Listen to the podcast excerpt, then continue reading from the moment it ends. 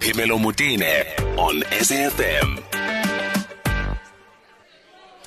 Okay, so we continue to speak to delegates. As you can hear, there's a lot of buzz out here. We're at the Sandton Convention Center, and uh, we're at the launch of the Motsepe Foundation, a religious and faith-based organization's 100 million rand job creation skills and training fund. So, if you're hearing a lot of buzz, well, that's because there's a lot of excitement in the room. 33 organizations, religious organizations and faith-based organizations have come together with the Motsepe Foundation uh, to put together in partnership this 100 million rand jobs creation skills and training fund. And I'm in conversation with overseer Darrel Hall of the Old Apostolic Church. He sits across from me. Good afternoon, sir. Hi. Okay, while we try and mic you up there, good afternoon. Well, thank thank you for joining us this afternoon. Um, you know what a momentous occasion this is. Fantastic. And you, you know, how long have you guys been working at this? I know we were told not to speak about it, but how long have have yourselves as organizations, the 33 organizations and the Motsepe Foundation, been working at this? I think uh, well, it's been going for quite some time. Yes. But we newly involved. We've just recently got involved. Yes. And uh, it, you know, it's just awesome being part of something so beautiful and something so rewarding. What, what was it for you? You just said to me that you've just newly uh, gotten involved in this initiative. Why did you say yes? Uh, you know, we've been involved in the Day of Prayer for quite some time, Yes. for the last couple of years. And uh, Patrice has been speaking about the foundation for quite some time now. And if you look at Patrice and his, his, his karma, the way that he deals with things, he's, he's very real. You can see what he's trying to achieve is something very special and something very honorable. I know that from some of you there were questions about what do you expect from us? You know, business just doesn't come with money without any expectations. Was that a concern for yourselves? No, not really. I think, um, you know, if you look at what it's all about, it's to find some things that are realistic, things that can work properly and uh, can be passed on to empower people. Just fr- from where you sit, um, how will this change the lives of your congregation? Well, you know, it's not just about the congregations. It's it's more about creating uh, opportunity for many, many people. So it's not just structured or geared towards any church. It's any organisation that can actually provide um, opportunities for people. So you know, as a church, we don't get involved in business or Yes. or anything like that. You know, it's more more a social development that we do as individuals. Have, have young people lost faith when you speak to them? No, I don't think so. You know, if I, if I look at the youth specifically in our church, you know, they, uh, when they get involved in something, they do it with enthusiasm, with passion. I think it's just a matter of giving them the opportunities and directing them correctly so that they can apply what they love to do rather than what they have to do.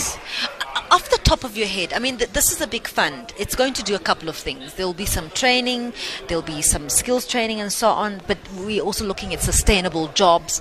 But then there, there are projects that are required by your by the by the by the fund to be created by uh, different organizations. Have you got anything in mind? Yeah, we, we, we've actually got a couple of projects that we can get involved in, in terms of uh, creating young businessmen, creating uh, job opportunities, giving them an opportunity to own their own business. Yes. Uh, education's a big thing, uh, to educate people correctly. A, lo- a lot of children are writing the matric and they don't have any direction. We, have, we actually have a program running at the moment called I Have a Dream, um, which is part of our church. It's basically goal setting and to you know give people focus on, on what they want and what they really want. Yes. Okay, I'm also with Archbishop Dr. Archbishop Dr. Thabo Makgoba, who is uh, the Anglican Church of South Africa. He is the chair there, and thank you very much for, for joining us uh, this afternoon. What a momentous occasion! Thank you. It is indeed. This 100 million for us sounds like a lot of money, but there are 33 organizations here, and there's been a lot of planning to how you're going to make it work. You know, there is there's talk about this is what it is, but we also want the impact to be equally uh, as large. Are you anxious about making impact? There's been a lot of initiatives that have come through over the years.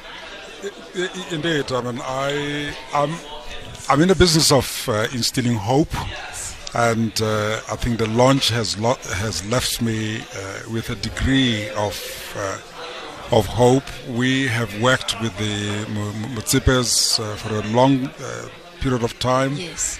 They are sponsoring some of our students at different universities, uh, uh, even students at uh, uh, theological colleges. Uh, they've created this wonderful platform over many years of a real interfaith dialogue where eyeball to eyeball we could face each other as uh, the faith uh, uh, people here in South Africa. We could have meals together, we could pray together, we could argue together. So uh, my level of anxiety is not uh, that much, but I'm also a person of detail.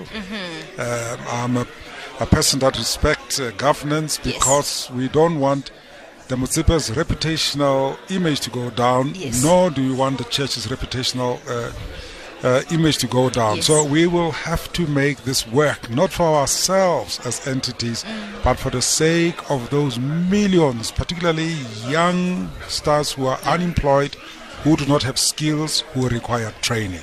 You've been at, at the you know at the forefront of putting this together, so you were there at the very beginning. Some of the governance issues that that will be taken care of here. Mm. There will be a committee that's going to be set up.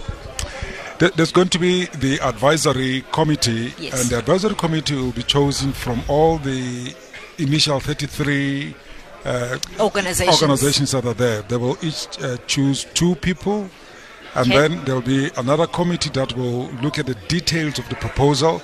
Uh, each of the churches will choose one person, and then the the, the, the one that looks at the technical aspect will recommend to the advisory committee, Yes. and the advisory committee will then say, yes, there are governance issues here, yes, there are structures here, or no, there are gaps, and this is a wonderful program, but please go and fix these gaps so that it's not about dispensing money, but part of the application will also be part of empowering the church in accountability and in proposal writing. So, so if you're a young person at home and you're listening, hmm. you don't go to church, hmm.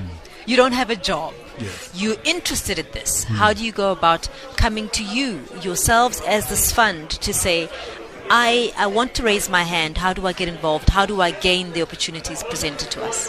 A- At the moment, the, the first tranche will really be to the 33, but the aim is to then expand this beyond the 33 that uh, are inaugurating this fund. Okay. So hopefully, if more people give and the years program of government works, mm.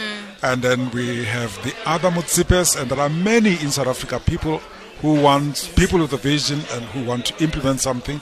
I hope that those young people will go. But as an archbishop, I'll just say, please, even if you don't join the Anglicans or any other church, Go somewhere. Go, go somewhere, belong somewhere, because we want to make your Lord better. Yes. Yes. Churches, though, must be really excited. I mean, you really, you've just been given a clean canvas to go and dream.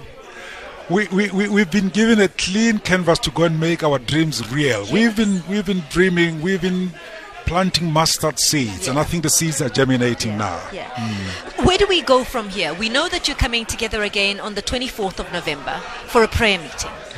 Um, what happens after that?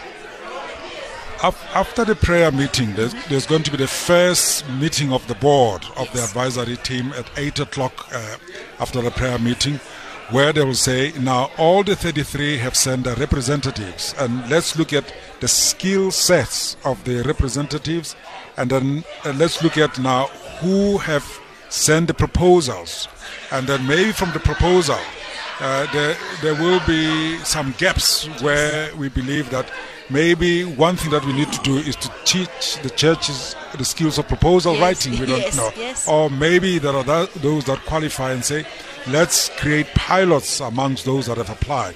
And then it's like uh, the African saying that we're going to make this road by walking it. And and that that I think is quite beautiful. Yeah. We don't have all the answers. Yeah. It's it's going to be by trial and error. Exactly. And and there's room to fail. Exactly, exactly. but at least the initiative exists.